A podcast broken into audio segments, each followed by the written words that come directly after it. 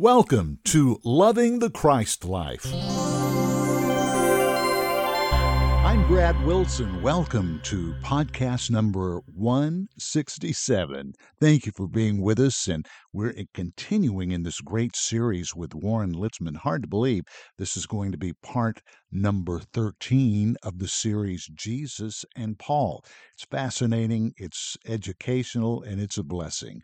Let's get right into it. Here's Warren. Because the kingdom message, which deals with the third dimensional living, is so predominant in our day, the Holy Spirit has been relegated to an outer work once again.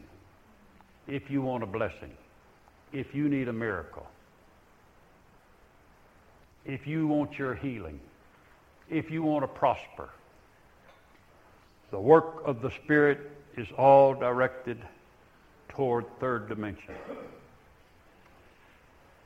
So on the day of Pentecost, when they were filled with the Holy Spirit, third-dimensional religion was more predominant because that's all the 120 knew. They knew from Jesus' ministry, but more than Jesus' ministry, they knew from the Israel church they were a part of, which went all the way back into the Old Testament, the outer things of God. To this day in the Torah and many of the liturgies of Judaism, the coming out of Pharaoh's bondage, the crossing of the Red Sea, the God who supplies in the wilderness are still the great points of worship in Judaism. What is this? Third dimension. Why? That's where God put him. That's where he wanted him to be. But on the day of Pentecost, when the new body of Christ was formed, we are not a part of Mary's body. Jesus of Nazareth lived in Mary's body. But on the day of Pentecost, the accumulation of those believers were each placed by the Holy Spirit. 1 Corinthians 12 and 13, for by one Spirit, Holy Spirit, are we all placed or baptized into one body. When they were placed by the Holy Spirit as a body, Christ had returned to this earth in a human form. The body of Christ called the church. But you see, even though God did that, and even though the church was begun, and even though there were body members in the church, the body of Christ, they still didn't know. For several years, the early church existed without the knowledge that Christ was in them. Oh, I'm sure a few knew that. There were some who bolted that idea, just like there is today. Some of you have bolted the idea from third dimension to fourth dimension because you knew there was more of God in the early church. In fact, Barnabas and one other name slipped me. Barnabas left the first church in Jerusalem along with the other brother, and they went up to Antioch and moved the Bible school up there where Paul had a predominant ministry. Who? No, I'll get it. There were some that saw this, but it wasn't God's time. For the Holy Spirit to be released finally to what it was God had planned for human beings, he had to have a voice. He had to have somebody that could affect it. Now, I think lots of times about the decision God made at this time. It was an awesome decision. Jesus had brought forth 12 apostles who he had trained. There were others, the 70. I don't know who all was in the 70. The biggest preacher of that day, aside from Peter, was Apollos. I think of all the characters that God had that he could have moved through. Why didn't he use them? Why didn't he use Peter to be the one to bring us into revelation knowledge of the new life in Christ? He let Peter preach on the day of Pentecost, and Peter preached the third dimensional sermon that the Holy Spirit is being poured out upon us. No in-Christ position, no in-person Holy Spirit there. Wonderful move of the Spirit, and many of us, including me, have experienced it, and I thank God for it, but they were not in revelation knowledge.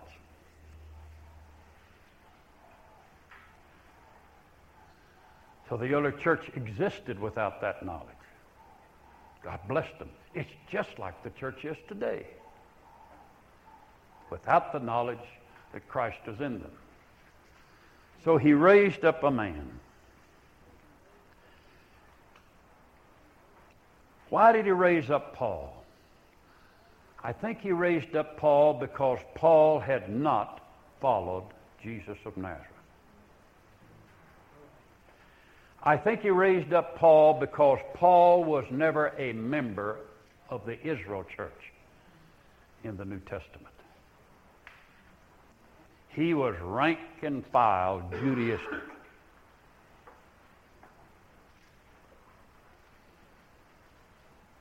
And I think he raised up Paul because Paul was the meanest man on earth.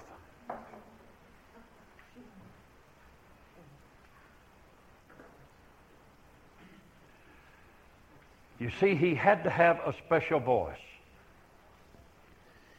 He had to have someone in the first place who had the guts to speak boldly a new message, even before the old Israel church that dated back to Abraham. He had to have somebody that knew what it was that was happening. What it was that was happening. What is God really doing? Well, he saw it clearly. He saw it without any of the past organization of religion. He saw it clearly. So revelation knowledge came to the Apostle Paul first, and that by the Holy Spirit. When it pleased God, he says, who separated me from my mother's womb and called me by his grace to reveal his Son in me.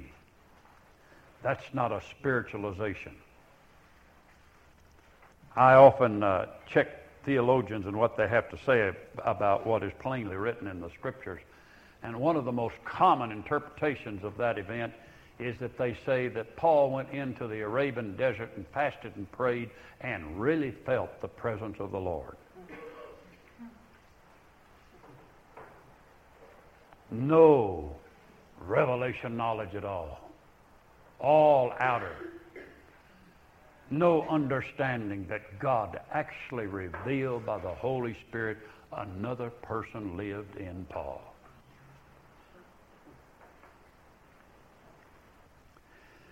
Well,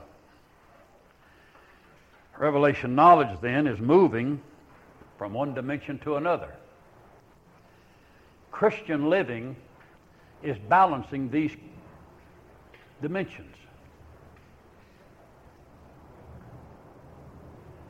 Christian living is not the mother in her effort taking care of the child. It's the mother as Christ who takes care of that child. See, that's a big issue because more and more we have mothers that don't like children. In my city, we average every week or two some mother throwing her baby in a garbage can. Why has the world come to this? We have no knowledge of life. How is abortion one of our most grievous sins of the day? There's no revelation knowledge. You see, you can't perfect third dimension. Are you aware of this? Some of you are politically minded. Have you ever said, that rascal we got in office now, if we ever get him out of there, we'll be all right. So you canvassed and you politicked and you worked hard and you got another one in there, and in a few days he was a rascal.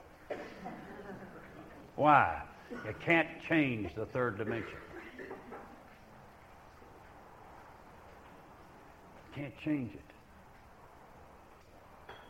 You can't change people. We can't change it by methods and means. Third dimension doesn't change. You know when it will change? It's going to change when the Messiah sits on the throne on this earth. See, that's when you're going to have a change in third dimension. And the millennium is all outer. Everything will be like it was in original creation, and better, I suppose. But it'll still be earthly, because the change must be made by Christ. Well, if you can't change third dimension, then what kind of love is it that causes human beings to be born again, to follow Christ in the Spirit, and have to live in third dimension? Ah, God's love said, I'll put a part of myself in them. And that's how they'll overcome. Me and them, they and me, us in unity, one with the Father. And that's how we exist. That's how we live. But that requires revelation knowledge. So the Scriptures become very important at this juncture.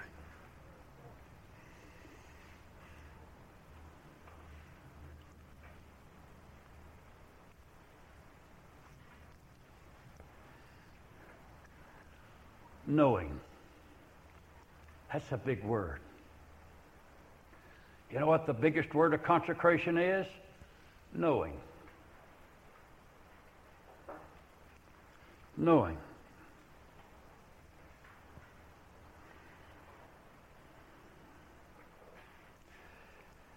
Revelation knowledge, then, is a process of knowing. Turn with me, if you will, to 2 Timothy chapter 1. 2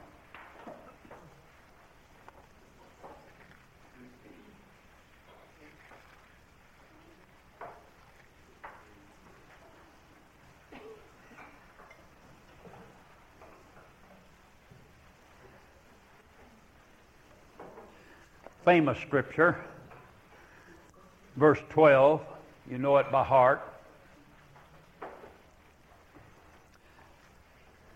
But I'd like to start there with Paul's testimony. For the which cause I also suffer these things. Nevertheless, I am not ashamed.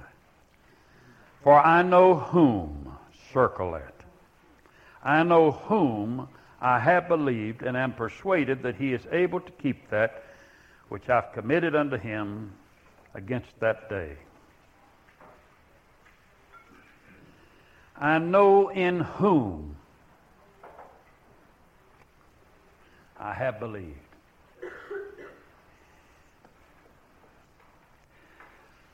Now, one of the best ways to look at the movement from third dimension to fourth dimension is in the word whom here. Generally speaking, Christians attest their relationship with God by what they believe. A good Catholic would say, well, I believe in the Catholic Church. They don't know much else, but I believe in the Catholic Church. A good Baptist says, I believe the Baptist doctrine, and they have it by rote.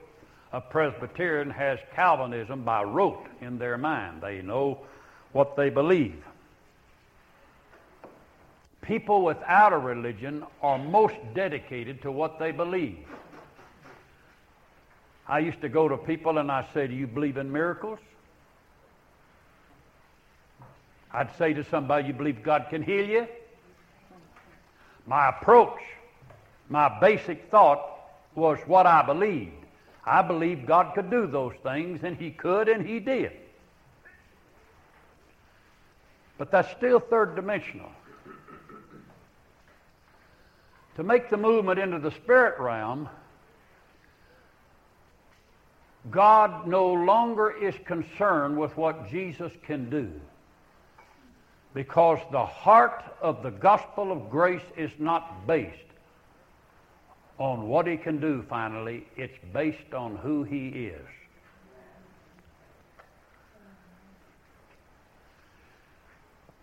If God was still depending on what we do with Jesus in us, what kind of shape we'd be in, how much we would fail. But instead, he's depending on who Christ is in us. You know the difference there? If he was depending on what I did with Christ, then the cross is null and void to God, because Jesus would have died in vain.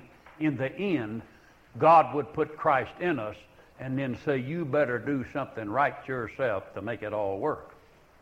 Well, he would be right back where he started with Israel if he did that without Christ in him.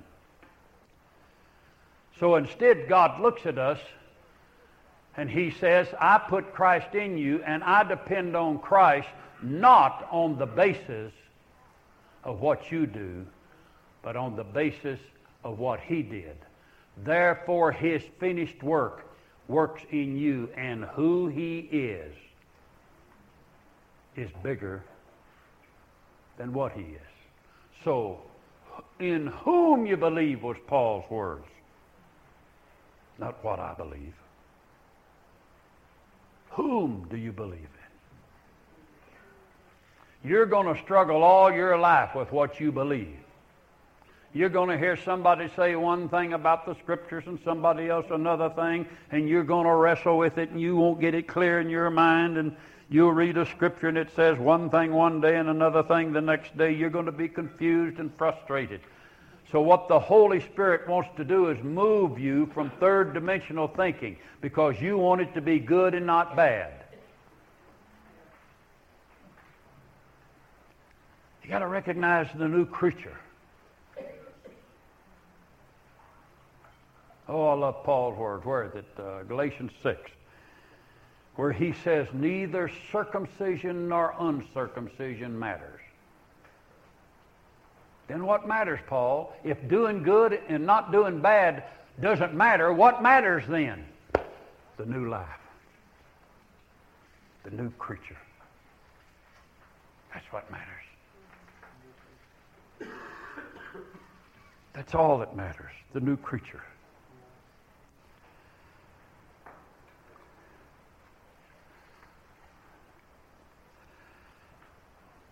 Without the Holy Spirit teaching us Jesus, we would never know that he was in us.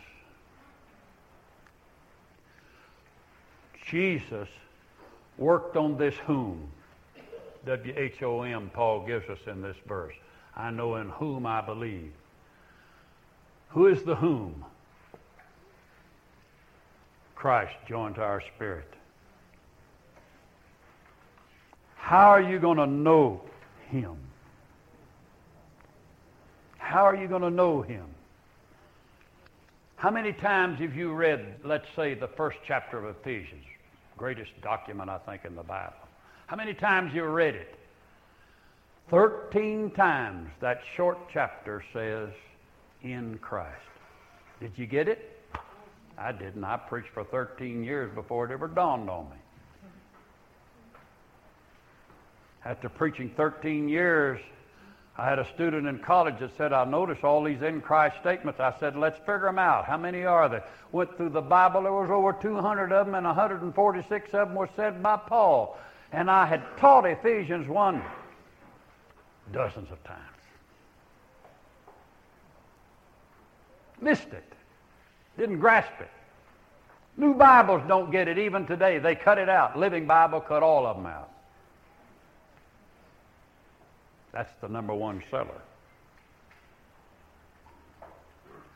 What's missing? The work of the Holy Spirit. The work of the Holy Spirit. Who's to teach us Jesus?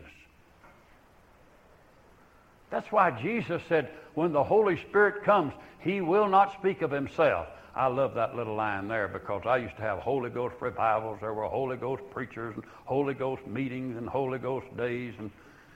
And one day the Holy Spirit said to me, quit doing that. Don't make any day for me. You're not to speak of me. We're to speak of him.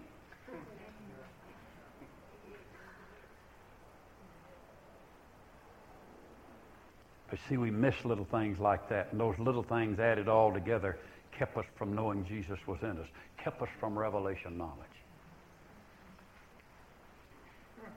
What do we do when we're ignorant?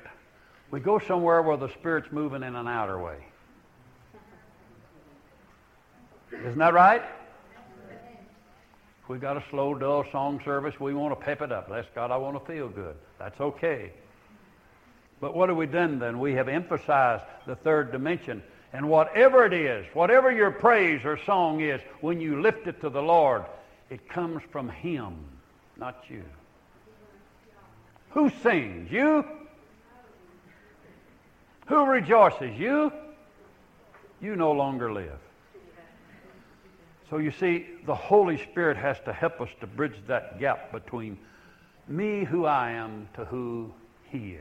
Sadly, our time is up for today, but we'll pick up right where we left off next week on this great series with Warren Litzman about Jesus and Paul. Don't forget, we are brought to you each week by the Christ Life Fellowship. We'd love for you to go visit our website, christ-life.org. Read all about us. Don't forget, get in that bookstore and look for the book Paul. It's a fantastic book, and it's perfect for you to read along with this series. And be sure and tell others about this podcast. We're trying to spread this Christ Life message to the ends of the earth. Our thanks now to Robbie Litzman for allowing us to go into the archives each week to bring you these wonderful teachings. Valerie Hill does our Twitter account. Tammy Laycock, she does the weekly podcast notes, and the wonderful Teresa Ferraro from the Christ Life Fellowship is our producer each week. Until next time, I'm Brad Wilson, loving the Christ Life.